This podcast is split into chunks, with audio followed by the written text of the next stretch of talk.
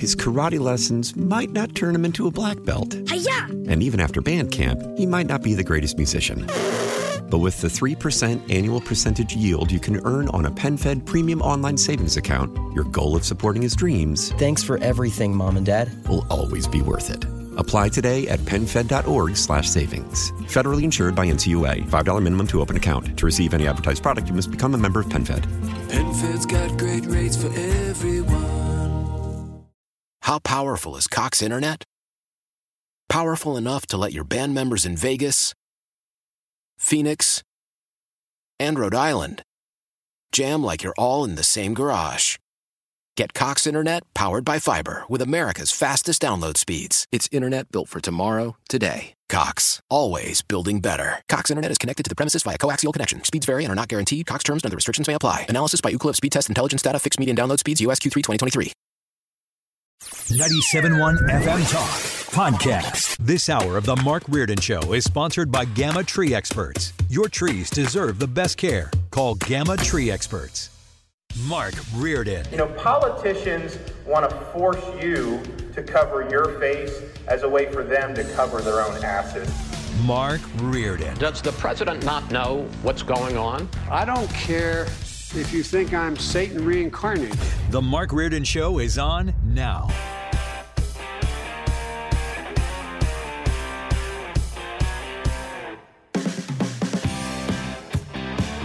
Well, good afternoon, ladies and gentlemen. Welcome to a Wednesday edition of the show. And I, I'm going to start with uh, how I lost another bet today, I think. If I would have placed this wager, I didn't actually place this wager, but had I placed this wager, let me welcome in my good friend Jane Dueker. She'll be on the roundtable on Friday. I'll kind of set this up with her. Jane, how are you?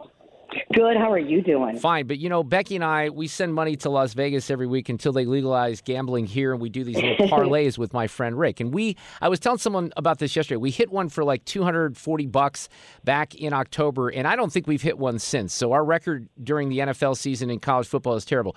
Now, if I would have included in my parlay that the next chief of police for the city of St. Louis was going to be a white dude, once again, I would have lost because I was willing to place that bet. And we didn't get that. Robert Tracy is the guy that was announced today. He was the police chief in Wilmington, Delaware. So, what do we know about Robert Tracy? Because all these other candidates seemingly kind of dropped out. There were four finalists. Chief Sack, who was the interim, said yesterday he was getting out. What what happened here, Jane? What do you know? Well, I mean, I think um, um, you know he has the new chief has a lot of experience in urban crime, so that's at least helpful. I mean, he has experience in New York, Chicago, and um, I don't know if you saw the press release that the city of Wilmington did, but they said that he reduced you know murders by sixty percent, and so I mean he he presumably has um, you know the experience. Um, now, does that remove the structural barriers? um, that will prevent him from doing what he needs to do to actually reduce crime. I mean, that's that's still there. Um, so you know, um, I want to be cautiously optimistic and say, okay, um, this means. I mean, he he talked about you know uh, how important it is to be a police officer and that he was going to have their back, and he said the right things. Um, but you know, will the structure allow him? Um, he was questioned about um, you know, the, the number of police officers, and he said he wanted authorized strength, which, by the way, authorized strength now is 100 less because the mayor swept 100 positions like right when she got elected. But even if we could get to authorized strength mi- minus 100, that would be great. The problem is you're going to have to pay cops to do that. Wait, let me stop you right there. When you say that, when you say authorized strength, explain that a little bit better so we're not losing people because I think I'm lost. Yeah. Okay. Authorized strength means that's what's budgeted for. These are how Okay. many full time police officers um, it would be authorized full strength. And what happened was, as soon as she got elected, she took a hundred officers off authorized strength.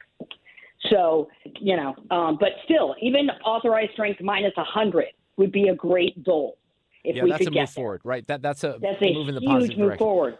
But he needs the tools to be able to do that. You have to be able to recruit. You have to be able to pay people. I mean, right now, um, the pay gap between city and county and city and the municipalities and surrounding jurisdictions is twenty thousand dollars. Yeah, that's significant. That is significant. Let me play a little audio of what he said today on the topic of reducing crime. Well, first starts building community trust and also building the trust of your police officers, building the morale, making sure that uh, there's procedural justice, police legitimacy internally within a police department. And they have to know what the plan is. Okay, we're gonna get. You have to get used to the accent, Amen. right? We're gonna have to get used to the accent, though. That's my first takeaway. That's I feel my like first I'm in hot an take. office- Yeah, I mean, I feel like I'm in an episode of Blue Bloods. Yeah, exactly. All right. Uh, how to turn criminals around. We can do things and work with those individuals to get them out of the life of crime. We can also put, bring group violence intervention in to try to stop them or actually give them options to get out of this violence. And for the ones that don't want to do that, then you know what? If they're going to cause harm to the community, we're going to pro- we're going to have to arrest them. And but it's going to be a smaller percentage of arresting people and not arresting everyone to get those few. It's a very small percentage of persons committing most of the violent crime. So we don't have dangerous communities. We have a small percentage of dangerous people in those communities. So the coverage so far has said here's reading from you know they had to get this in in the first or second paragraph. It says Robert Tracy will become the next St. Louis police chief. Tracy, the police chief in Wilmington, Delaware, was nationally recognized for reducing gun violence there, but this is in the same paragraph. You got to get in. Was criticized by city council members for racial tensions and lack of diversity in the department. So do you know what he did to reduce violence? Was that highlighted today? Um, no, not really. I mean, people ask for specifics like what tool to use that previously that he thinks he could, you know, that he could apply here. And he said, look, I'm not, I don't want to, I don't want to start having that conversation until I've actually got embedded and started talking to people both within the department and in the community. Now, I, I will say, um, I, I think I personally agree with him that that you know, 10% of the people are responsible for 90% of the crime. Yeah, we hear that all the and, time. Right. Right. Which, you know, which I think, I- you know, that may not be perfect, but it's pretty close.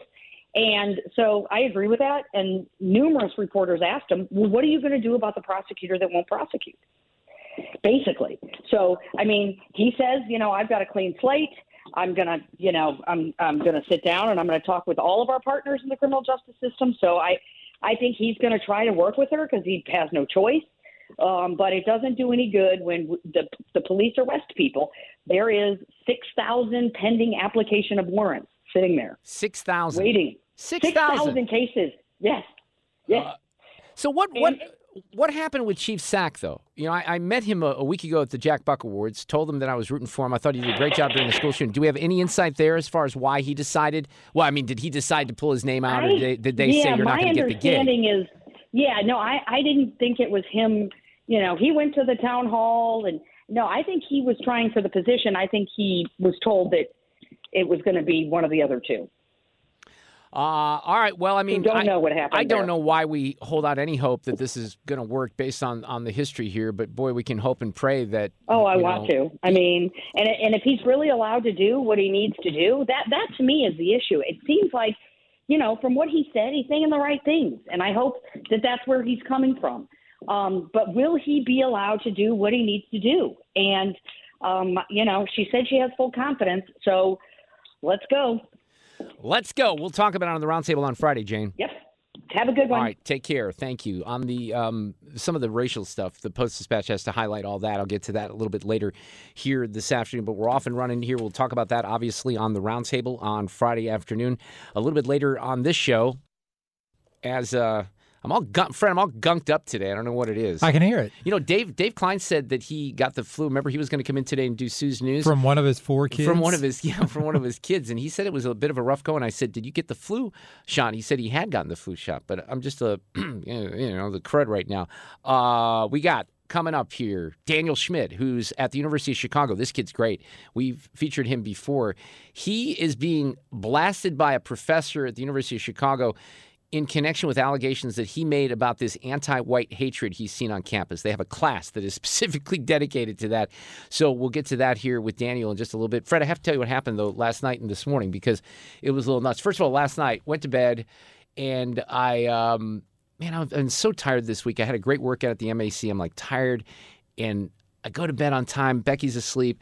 I drift off, and then I hear activity. I kind of hear my dog going up and down from the bed, which is never a good sign. So the little terrier Olaf decided, I don't know what he got into, what he ate outside or something.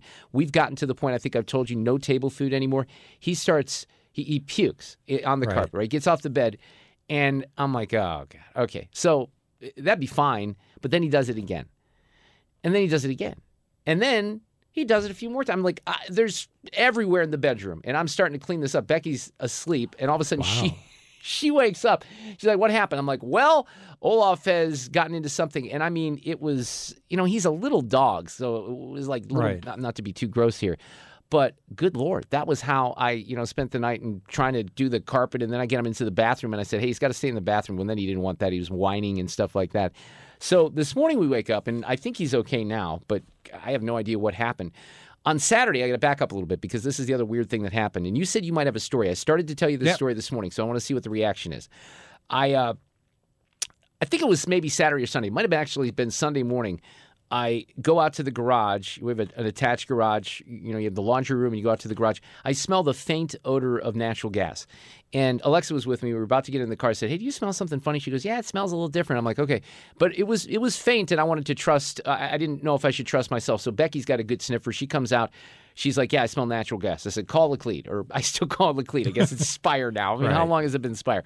So she calls Spire. They come over. I was running an errand or something like that. By the time I got back, he was there and start talking to the guy. He starts doing his test. You know, they got that wand thing. It can sniff out the natural Right. gas. So they have a natural gas uh, dryer. They're trying to figure out if it's in the house. He goes downstairs. He got the water heater, the fireplace, nothing. Let's check outside. I'm going to do my line test, blah, blah, blah, all this stuff. It's like, I can't find anything. Comes back in. He kind of runs down.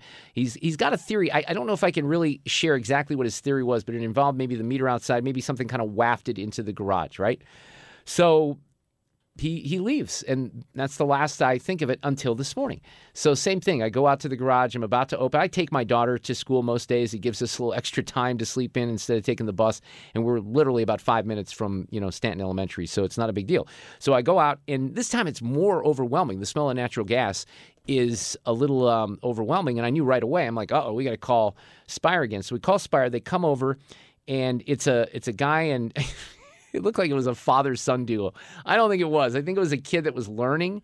You know, he, he was what do you call it, like an apprenticeship or something Right. like that. But it was a young young guy. So he's with the guy, and uh, they do the same thing. You know, they're running through it. And at one point, he says to me, he comes into the house and he comes in the basement. He's checking out the hot water heater, and he says, "Well," he goes, "It could be a dead mouse." And I said. Could be a dead. He goes. I said, oh, okay. He goes. Well, sometimes like a dead mouse, dead squirrel emits an odor like natural gas. And I thought, well, and he says maybe it's in the garbage can or something like that. I said, well, we just took the garbage out and the recycling on, you know, this happened on the weekend, and the the recycling and the garbage has been taken out since then. So I don't, you know, I'm not challenging you. You're the expert here, but that seems a little weird. Well, maybe it's you know stuck in a. I don't know. In the attic, is there a squirrel in the attic? That was sort of the the thing that he came up with. So I called Ron Scheller. You know, he was just on the air a couple of days ago, the back guy, and he deals with all this stuff. And he said that, yeah, the he and this is maybe where you're going. He said the opposite happened with him, where he thought that, where somebody thought that there was a dead animal smell because I guess dead animals do emit that odor. So he goes to check it out, and he found a propane tank that was leaking. He he could actually hear the hissing sound, Wow. and that's what it was. But in this case, they left. I have no idea really what what's causing this. I do know at this point, at least this didn't happen. The house is still there, and I told I told Fred at one point this morning. Yeah, I texted him. I said, if uh, Here's your first your first text to me this morning. If I don't respond to your future text, it might be because my house just blew up. We had a strong sense, a strong gas odor on Saturday. Spire came out, couldn't figure it out. It's back again, even worse this morning. So, and I still don't have a, an end result. I don't know what to do. I don't know if I guess I should go up in the attic and, and see if I smell anything, but it doesn't smell like a dead animal at all. I mean, You it see- is overwhelmingly very specific, like a natural gas scent. So I, I'm so confused. Having smelled both, I think I could tell. But um, I had my son a couple weeks ago. He's living in a big apartment building in um, Alexandria or in Arlington, Virginia. Right. And he, you know, was texting us and he says, Man, there's a dead mouse here somewhere in the house. We think it's in the kitchen. It just smells bad. I'm like, Well, open the windows and try and find it and call maintenance Right. people if you can't. So they did all that, could never find it. And he said, It smells horrible. And he kept, and then he called, and then the maintenance people said, We'll be there first thing in the morning. We're not coming out special Right. for a dead mouse. Right, right, right. So they came out in the morning, and it was a, a gas leak in their in their kitchen. So again, like Ron So it was said, the It was opposite. the opposite, and they let that thing. That's right. Yeah, that's not good. But did he say at the time when he said it was maybe a dead animal? Did he say it smelled like natural Well, gas? at I asked him. I asked him, "Does it smell like gas?" Yeah. and he said, "No, it smells like a dead animal." Wow, that's so, So, well. You I- know, it look, I gotta- work both ways, I have guess. to trust that it does because I, I didn't. If I knew that, I didn't remember that. Here's the I only. either. Here's the only other thing that's because I always kind of think through these things. I try to like a detective. Like if you lose something in the house or you may, you kind of Right. reach step your trace. Is there anything that happened this morning compared to what happened the other morning?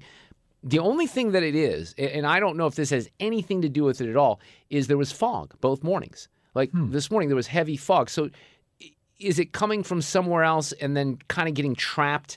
I don't know. This is just me playing, you know, Dr. Science. I know nothing about this, but it was fascinating. And, I and bet- it's I bet there's nothing like your dog's bringing in a some sort of a small. no, because rodent? look, the, in the the only smell that was in the actual house was in the laundry room, but there's no doubt it was coming from the garage because even in the car, when I got in the car and I, you know, started the car, and then luckily that didn't happen. I don't know if I was supposed to do that. I'm sure there's some sleuths out there that have dealt with natural gas. They might have some tips for me, but that was a weird thing this morning. Hey, this um, this kid Daniel Schmidt, who's awesome from the University of Chicago, he's a fighter. He's coming up next. His karate lessons might not turn him into a black belt. Hiya! And even after band camp, he might not be the greatest musician. But with the 3% annual percentage yield you can earn on a PenFed premium online savings account, your goal of supporting his dreams Thanks for everything, Mom and Dad. will always be worth it. Apply today at penfed.org slash savings. Federally insured by NCUA. $5 minimum to open account. To receive any advertised product, you must become a member of PenFed. PenFed's got great rates for everyone. How powerful is Cox Internet? Powerful enough to let your band members in Vegas, Phoenix, and Rhode Island jam like you're all in the same garage. Get Cox Internet powered by fiber with America's fastest download speeds. It's internet built for tomorrow, today. Cox, always building better. Cox Internet is connected to the premises via coaxial connection. Speeds vary and are not guaranteed. Cox terms and other restrictions may apply. Analysis by Ookla Speed Test Intelligence Data. Fixed median download speeds. USQ3 2023. This is Tony Kornheiser's show. I'm Tony. You expected someone else? So, what exactly is the show about? Hmm, I don't know. It's a sports show nominally. Football's over, but we're finally at a point where things matter in college basketball, and baseball season is on deck. Greatest three words in the English language pitchers and catchers. We have some of the best voices come on and explain what matters or what makes an upset, like Ryan does. Nine over eight. No, that's not an upset. No, yeah, it is, Bob. And if you're lucky, I might just tell you about my search for discounted sleep pants or my worries about what my dog just ate. Listen on the Odyssey app or wherever you get your podcasts. My next guest was on the air with us previously. I noticed that he had a tweet that went out that said this exclusive at my college, University of Chicago class, the problem of whiteness will be taught in the winter. Since I began college a year ago, I've documented all the anti white hatred I've seen on campus. Without a doubt, this is the most egregious example. And Daniel Schmidt was a guest on the show talking about that. And there's been an interesting development in this particular story. And he's back with us this afternoon. Daniel, how are you? Welcome back to 97.1 FM Talk. How are things going? Hey, I'm good. Thank you for having me. Well, this is not quieted down. So the professor that, and I want to, before we get all to the responses here, maybe explain a little bit more about this class and what's happening. But the professor, Rebecca Journey, has responded to you in kind, hasn't she? Something like that. Yes. Yeah. So ba- basically, the rundown is a few weeks ago, I noticed there was a class planning on being taught at my university, the University of Chicago, called The Problem of Whiteness. And I mean, this class is just chock full of just the most egregious anti-white stuff imaginable. It calls whiteness a problem. It says white people are basically a construct and not even real people. I mean, it's just egregious. So I put out a series of tweets about this course a few weeks ago. The tweets went very viral, thanks to people like you for having me on your show. And the professor got a lot of negative emails, emails pushing back. And now she's basically accusing me of terrorizing her, of terrorizing the campus. She wrote this lengthy opinion piece in my school newspaper, and she basically concluded by saying, My tweets may inspire a quote, armed white nationalist to shoot her up and her students up. So that's the sort of that's the state we're in. And interestingly enough, my school has refused to punish me, and she is demanding my school punish me. So she's totally on the far extreme, and she's getting mad at not just me but her own employer, and saying her her the school needs to do more to basically silence me and shut me up. So it, it, she says now. Did you say at one point that the I can't remember some of the timeline here that the class was in fact canceled because she says contrary to the students' proclaimed quote unquote victory, my class was not in fact canceled. I made the call to move it to the spring quarter precisely because of his cyber harassment campaign which placed a target on my body and therefore on my classroom. Let me read a little bit more about what she wrote, Rebecca Journey. She goes, In this discussion, I want to pull focus on where it belongs, on the torrent of abuse this harassment campaign has incited. I won't spend time here characterizing the 146 and counting taunts and threats to my body, safety, and psyche that have flooded through my inbox since November 2nd. Read some of them for yourself in select screenshots published here. I want to ask instead how an institution avowedly committed to free expression has come to condone its weaponization. So let me begin with a thought experiment. And this is what she says, Daniel. I want you to respond. She goes, Had the student, you, reached out to me with concerns about my course, The Problem of Whiteness, I would have happily scheduled office hours to discuss them. During that meeting, I would have listened to his concerns and addressed them by elaborating far beyond the five sentences published in the course catalog. I would have clarified that the class is not about anti white hatred or my personal problem with white people. Both of those statements are value judgments, judgments which get in the way of critical inquiry. I would have explained that critical inquiry involves the rigorous study of social problems, problems which exert a shaping force on history and society, grappling with such problems and the questions that flow for them, even and especially sticky ones like race is essential to the pedagogical enterprise. Now, if we would just stop there, I think people would say, okay, well, that kind of makes, maybe that makes a little bit of sense, her response. But it does not stop there, does it, Daniel? no, I mean, she basically says I should have talked to her and she would give me all these examples of literature in the past that shows that what she's saying is not really new. But that's my very point that this is so ingrained and so pervasive at all universities that unless you call it out, unless you publicly make it aware, nothing's ever going to change. So, yeah, I could have talked to her and she could have lectured me for 30 minutes. What would that have accomplished? I mean, the bottom line is this: if this, if there were a class called the Problem of Blackness, some leftist student at my school would have made a tweet, and the class would have instantly been scrapped, and I'm sure my school would have apologized, and there would be massive riots. I mean, let's just be honest. And something I always say is conservatives need to be on the offense. So, yeah, I could have talked to her and I could have been nice, but what would that have accomplished? Well, but I mean, beyond that, here, here, because what she wrote in, in her response is absolutely even more problematic, I think. And I want to read some of this because these are her words. Now, Daniel Schmidt, you're going to the University of Chicago. I'm just a, you know, a little radio guy here in St. Louis. I wasn't smart enough to go to a school like that. So you'll have to explain what she's saying here. But she says, I would have then walked the student, you, as I would with any student, through what decades of careful scholarship on race and racism in the U.S. would have taught us. Whiteness, like any racial identity, has no basis in biology. It's a scientific and cultural fiction, a pigment of the imagination, if you like. It is, however, as historian George Lipsitz writes, a social fact created and continued with all too real consequences for the distribution of wealth, prestige, and opportunity. So I don't even know what the hell she's saying there. Honest to God. I, yeah. You're going to have to help me because she says, look, the student, if he just came in, I would have explained how this is about, you know, racial issues that history has had to grapple with. But that's not what she says in the next paragraph. She basically says everything that we knew she was saying in the first place that being white's the problem. Yeah, I mean that's the very point. Is if you show that description to any normal person, they would say, "What the actual heck is she saying?" And that's the point. Is you know, they have to use the most confusing, most mysterious language because at the end of the day, they know what they're doing is evil. They know what they're doing is sinister, but they want to mask it behind this academic, smart people jargon like, oh, you went to community college. You can't understand what we're talking about. And it's just so patronizing. It's so condescending. And, you know, I'm, I'm just not going to put up with this anymore. It's, it's ridiculous. Well, it is ridiculous. So I'm glad that the University of Chicago is not caving to her, you know, requests or demands that they punish you, right? Yeah, no. So they've actually stood up for me. They've actually refused to punish me because my school has a big emphasis on free speech. And at the end of the day, I'm exercising my free speech. And in return, she's saying that what I'm saying can inspire an armed white nationalist. So she's calling me a terrorist in her own words. When I'm, and it's funny enough, you know, I'm on a full ride scholarship. I'm a first generation student. I don't think she would be talking about this if this were a black kid, but because I'm a white kid, she obviously has to express this this animosity towards me. So you know, it is what it is. But I'm not going to stop. You know, she can she can lecture me all day long, but people clearly agree with me, right? I put up the oh. tweet.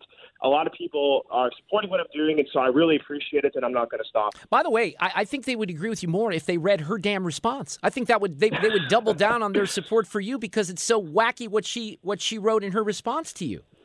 Of course. I mean, it's just it's evil. I mean, would she say this about any other students? I think at the end of the day, she is embarrassed that she got caught. I think she really is freaking out. And sorry, but if you're going to call a class code the problem of whiteness, I mean, sorry, you deserve to get called out. I'm with you, Daniel Schmidt. Appreciate the update. Keep us posted, okay? Thank you so much. And please, anyone listening, follow me on Twitter at Real D Schmidt, the word real, the letter D, S C H M I D T. Much more like this to come. Thank you so much. I appreciate Daniel. Thank you. I want to read a little bit more from Rebecca Journey because um, Daniel's read this, so he didn't need to hang on the line and, and listen anymore. But she goes on about how if, if Daniel just would have reached out, she would have had this conversation and really educated him, taught him what he doesn't know, his ignorance, his racial ignorance. During this notional discussion, Rebecca Journey says, I would have let the student know that there is a long there is a long scholarly literature on whiteness which he might find fascinating. As a primer, I would have steered him to the Peabody Award nominated series Seeing White, a podcast produced by the Center for Documentary Studies at Duke University. I'm sure that's a very conservative organization, which I use as a teaching tool in my class. Then I would have introduced him to a wide ranging literature or to the wide ranging literature from the foundational work of W.E.B. Du Bois, Nella Larsen, James Baldwin, to whom my course title pays tribute, as well as to the contemporary scholarships of Sara Ahmed, Bell Hooks, and Shannon Sullivan. I would have urged the student to approach these texts with a generous eye, to reflect on his own sense of grievance and victimization, and to consider other habits of mind like intellectual curiosity and charity. I would have invited him to cultivate those habits in the seminar. See, what these academics do, by the way, is they use a bunch of fancy words because they think they're smarter than the rest of us. So they have to throw in a bunch of fancy words that you might have to look up in the dictionary. She says, I would have encouraged him to bring his ideas to the table and be open to the seminar as a space of spirited deliberation. In short, I would have done my job. Let's go back to the title of this course, right? The title of this course is The Problem of Whiteness. And she made it very clear that in the course description, that this this is uh, whiteness has a long functioned and an unmarked racial category saturating default around against which non-white or non-quite others appear aberrant. This saturation has held wide ranging effects, coloring everything from the consolidation of wealth, power, and property to the distribution of environmental health hazards. So basically, and then it goes in recent years, whiteness has resurfaced as a conspicuous problem, conspicuous problem, conspicuous problem. Sorry, I'm not smart enough again to read these words within liberal political discourse. This seminar examines the problem of whiteness through anthropological lens, drawing from classical and contemporary works of critical race theory. There, that's all you need to know right now. There's what that's what they're doing. And thank God the University of Chicago has decided that in its infinite wisdom, they're not going to go after Daniel Schmidt and let him do what he's doing because he's not doing anything wrong. And by the way, she acts like there's and I would not support any threats of violence or anything that is nasty against Rebecca Journey, but she puts some of the you know, the screen captures from things that people have sent to her and they're not that bad. Somebody says Rebecca Journey is the most dishonest, disgusting, degenerate, and deeply evil figures in public life. Well, that just seems like calling it like you see it. Yesterday afternoon, when John Rooney joined me talking about Cardinal Glennon and the Tree Hope campaign, we had a great package that John offered up from the Cardinals, which involved four tickets to a game, um, batting practice on the field, a booth visit during the game with Ricky and John, and we got a lot of money for the kids at Cardinal Glen. And I have a pickleball party this afternoon. Also, um, the Hi-Pointe has come in with a drive-in burger bar for 20 people, burgers and sliders, three sliders per person. So we're not going to take calls on that right now, but I'll open up the phone lines right after the top of the hour and we'll see if anybody wants to take advantage of the pickleball party at Creve Coeur Racket Club and also the burger bar. We have several items that we'll offer up this week to raise money for the kids at Cardinal Glennon, trying to highlight some of the great things and the work that they do as well. I took part in what's called Glennon 101 just a few months ago, kind of getting hands on. Well, they didn't let me touch anything, they let me watch the people who are hands on, like our next guest, Christy Russell, who is from SSM Health Cardinal Glennon, named the 2022 March of Dimes Lifetime Achievement recipient. You, Christy, have worked at Cardinal Glennon for how long now? Good afternoon. How are you? I'm fine, thanks. Just short of 45 years. 45 years all at Cardinal Glennon too, right? All at Card- yes, all at Cardinal Glennon. That that's I mean, just in and of itself, that's amazing, isn't it? Uh, yeah, it, it's, it's been a it's been a great career though. Well, congratulations on that, and congratulations on the um, the lifetime achievement award, and congratulations on the little dog who's you know barking in the background know. too. Sorry about no, that. No, that's okay. I'm used to it. I've got dogs at home as well. One of the reasons that we want to have folks like you on this week during the Tree of Hope campaign is really to incentivize people to open up their wallets and be a little generous time this time of year. You've seen these patients. You know, you've seen some of the magic that's been created by some of the great programs from the True Hope campaign. So you can't share all those over a 45-year career, but how would you motivate people to maybe be generous this week for SSM Health, Cardinal Glennon Children's Hospital? Um, you know, I think that Glennon is, um, you know, people talk about the Glennon factor, and I think that that's very real. The people that work there are very focused on the kids and their families, and I think that makes a huge difference for people that are going through hardships and, and difficult times with their with their children. Um, you know, I witnessed. I, we actually Cardinal Glennon had the first neonatal transport team in Missouri. Uh, we had the first uh, uh, single room NICU in Missouri. Uh, all of those things cost money and um, you know, really benefit the patients, but you know, the money has to come from somewhere. So I think that, um, you know, whatever people can give would be great. Um, my experience at Cardinal Glennon is very, very good. So the I want to talk about the NICU just a little bit. I remember when my when my first child was born way back in 1997. Um, I remember just you know, Pat, he was not born prematurely and we weren't in the NICU, but I was, you know, near the NICU and I remember seeing all these pictures of these little miracles that were on the wall. And this was, you know, 25, almost 26 years ago at this point. And I remember having the impression that, man, it's amazing what they can do for for kids at this, you know, they're they're barely old enough to be in many cases not even to be out of the womb right? But even since that time the the advances in science have gotten so far haven't they? I mean, it's really magical what these doctors can perform these days and nurses obviously. Yeah you're right. It's um, just the things that i've seen over my career the changes and the patients that we've been able to save from you know maybe like a 30 week gestation baby now to 23 or 24 week gestation baby who can go home and um, you know, a lot of them go home and they do just very well. They, you know, they don't have problems. That's not to say everybody, every baby doesn't, but you know, we've come so far with that. The other thing that Glennon does is the Fetal Care Institute, which you know we take care of those moms that have babies that have problems before they're born.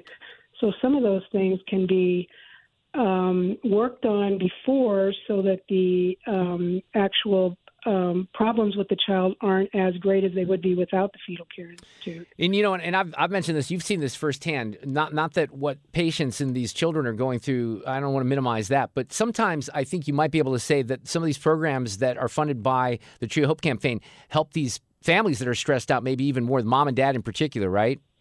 Exactly. Um, you know, I know that um, there's a, a support group for uh, m- moms and dads in the uh, NICU. I know we've gotten money for music therapy that the music therapist works with some of the dads. You know, it's sometimes it's hard for for men who are in in the situation of having a really sick child to uh, be able. They don't know what to do. So I think you know some of the music therapy has really helped. Um, you know, all of the therapies that kids get are very important. So yeah, I think that the money is is invaluable to uh, both the uh, patients and their families. I've had, I've had We were trying to get a hold of Kelly, who runs the music therapy program, and I had her on last year talking about this. In my mind, when I heard music therapy, I'm thinking of you know whatever recorded music, popular music might be out there, trying to inspire kids. That's not exactly what they do, right? I mean, they're they're making some of their own music. It's really really unique, isn't it? Right, right. Uh, they help. They do help. Um, some kids write music, so you know if they're particularly like kids that are have uh, significant diagnosis like cancer and that kind of thing, it helps them to write some of those things down and then sing them, which you know helps with. sorry, with the um, um, expressing their their their worries and all that about the disease um, like I said, we had a, a project that we had the dads learn to play the ukulele, uh, the patients in the NICU, and then they could sing to their to their child in the NICU, and that was a huge success, and uh, people really liked that. uh, having music, even for like the neonatal patients or like the critical care patients, you know, helps them relax and and um, get better faster. So yeah, the music therapy program is really an excellent program, and and that's grown a lot. Um, I know there was one therapist for a while, and now I think there are a couple. Uh, I'm not. I haven't. I haven't been there. Yeah, they have more. I know that they have more than Kelly because I was in there for Yeah, Glennon 101, taking part in, in you know, seeing Yeah. a little bit hands on what they do there in Right. that particular department. Well, listen, thank you so much for coming on here, Christy, this afternoon. Congratulations on the award from the March of Dimes. 45 years. Eh, No plans to retire? I got to ask that after all these Oh years, no, right? no, no! I I have actually retired. Oh, you have at this point. Uh, okay. Uh, yeah, I'm retired. Yeah. I'm sort of relieved by that because I think you've you've put in your time, haven't you? yeah, I, I've actually been retired since January 2020. So Well, that's awesome. Well, congratulations on that as well. And I'm just a little jealous Okay. about that. Thank you, Christy. I appreciate it. all right, All right, take care. Yeah, we have these items, so we'll, you know, th- that's what this money goes for. Music therapy and some of the other great things that they do at Cardinal Glennon. So keep your uh, ears pinned. If you're interested in the pickleball party, I'll open up the phone lines after the top of the hour. I, I think the drive-in burger bar sounds amazing from the Hi-Pointe with 20 people, uh, burger slider bar delivered, three sliders per person. We'll um, give you more details on that in the next hour. Coming up also in the next hour, we don't have Sue this week. She's off, but Amy Marxkors is going to pitch hit with some Amy's News. Alex Rich will be here with Hayes from Y98. We always kind of visit with them on Wednesday afternoon. The St. Louis County Council battled over the budget in St. Louis County last night. Mark Harder from the council is going to join us. Oh, I have Steve Forbes. This is a good day because inflation is still running out of control. Steve, good friend of the show for many, many years. Of course, you might remember back in the day he ran for president. He's the chairman of Forbes Media. He wrote a book called Inflation What It Is, Why It's Bad, How to Fix It. The markets have been relatively good this week until today when Jay Powell raised the rates yet again. And then John O'Leary is going to join me this afternoon. We're going to kind of circle back to the Tree Hope campaign. He has written a book called In Awe. He served as the chaplain at Cardinal Glennon Children's Hospital for three years. And of course, if you don't know John's story and how he was almost killed when he was playing with fire when he was a kid back in the 1980s, Jack Buck was involved in that story, went and visited John in the hospital. He made a miraculous recovery. He's one of the best motivational speakers out there. And he'll join us here in uh, the five o'clock hour plus an audio cut of the day. Uh, a few other things that I wanted to highlight here. I saw this story this afternoon. Dave Strom was on last night from Hot Air, and I think that this is somewhat relatable here in St. Louis because we'll talk about this with Steve Forbes as well. Climate change, and I highlighted this editorial or this op ed from the LA Times yesterday where somebody basically admitted, yeah, you know what, EVs aren't going to cover it because EVs, you still have to power the plugs where you plug the cars and the trucks in. So the suggestion, and this is being serious, I'm not even making this up, was we need more bicycles and public transportation. So let's use Minneapolis as an example. We hear this about St. Louis with Metrolink and the expansion all the time. That's died down quite a bit because we don't have uh, the money, but they have this big boondoggle, and that's what Metrolink has essentially been here in St. Louis for what, going on three decades, right? They have the Southwest LRT project. It connects downtown Minneapolis with the suburbs, which is what they kind of wanted to do here, you know, on Highway 40. And it's, um, as Dave describes it, it's never been the favorite of the tonier sort of people. They love light rail, except when it comes through or to their neighborhood. And this is a project. There's lessons here for the whole country. LA has offered some lessons along these lines too. California is a mess because they always like these programs. They're feel good programs, and then they they cost astronomical amounts of money. So this is a 14 mile long route. That would be about, I mean, I'd have to do the math just a little bit. What would the mileage be between downtown St. Louis and Chesterfield? Probably about that length, right? Somewhat similar. We can do it. I can probably map it here in just a minute.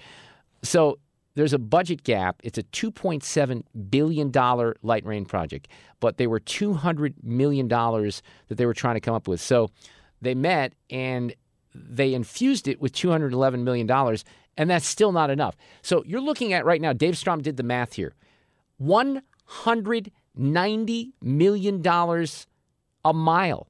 $190 million a mile for light rail in Minneapolis. The typical lane of highway, even if you're renovating I 70 from here to Kansas City, is going to be one to $2 million a mile. That sounds like a lot of money. It is a lot of money. 190 million a mile. What's it in the name of? Oh, solving climate change, right? That's what it's always about. It's 1.1 billion over budget. 1.6 billion was the original budget. 2.7 billion is the new budget and they still don't have enough. Get more at 971talk.com. his karate lessons might not turn him into a black belt. Hi-ya! And even after band camp, he might not be the greatest musician. But with the 3% annual percentage yield you can earn on a PenFed premium online savings account, your goal of supporting his dreams. Thanks for everything, Mom and Dad. Will always be worth it. Apply today at PenFed.org slash savings. Federally insured by NCUA. $5 minimum to open account. To receive any advertised product, you must become a member of PenFed. PenFed's got great rates for everyone. How powerful is Cox Internet? Powerful enough to let your band members in Vegas, Phoenix, and Rhode Island jam like you're all in the same garage. Get Cox Internet powered by fiber with America's fastest download speeds. It's internet built for tomorrow, today. Cox, always building better. Cox Internet is connected to the premises via coaxial connection. Speeds vary and are not guaranteed. Cox terms and other restrictions may apply. Analysis by Ookla Speed Test Intelligence Data. Fixed median download speeds. US Q3 2023. We all agree that reducing carbon emissions is a good thing. And once again, Toyota is leading the way. We hear a lot about fully electric vehicles, and Toyota has them with more on the way. But we also know a BEV is not for everyone, whether it's because of cost, range, or concern about finding a charging station when you need it. Plus, the raw materials used to manufacture batteries are limited. Enter Beyond Zero, Toyota's vision for a carbon neutral future in vehicles and in manufacturing plants too, in the years ahead. The materials used to make just one long range battery for an EV could be used to make batteries for six plug in hybrids or 90 gas electric hybrids. That's why Toyota's position today is electrified, diversified, empowering you to choose how to reduce your own carbon footprint with the vehicle that's right for you a hybrid, plug in hybrid, or battery EV. So shop, learn more, and get details at toyota.com slash beyond zero. Toyota, let's go places.